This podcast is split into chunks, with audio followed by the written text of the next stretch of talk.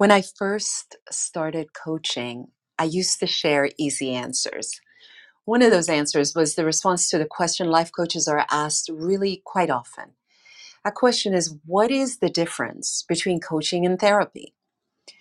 My easy answer was, therapy is about exploring your past, uh, but coaching is about creating your future. So while I would always strive to simplify my learnings, I've also come to realize that in this process, I might have overlooked or even left out significant nuances. My response to the question, while not untrue, was far from complete. Years of coaching has helped me slow down and focus on what truly matters, and I now help my clients do the same.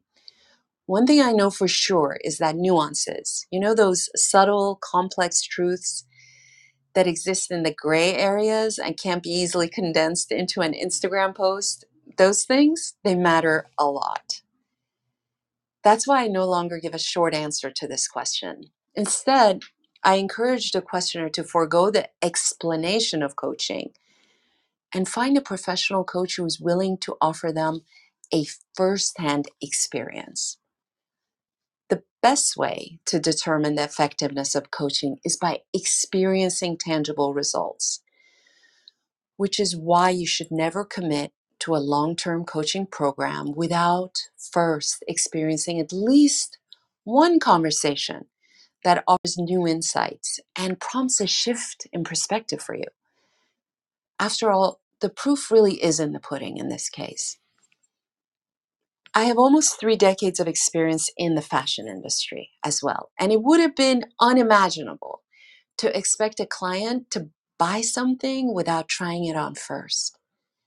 Yet this bizarre practice, this, this expectation, is considered normal within the coaching industry.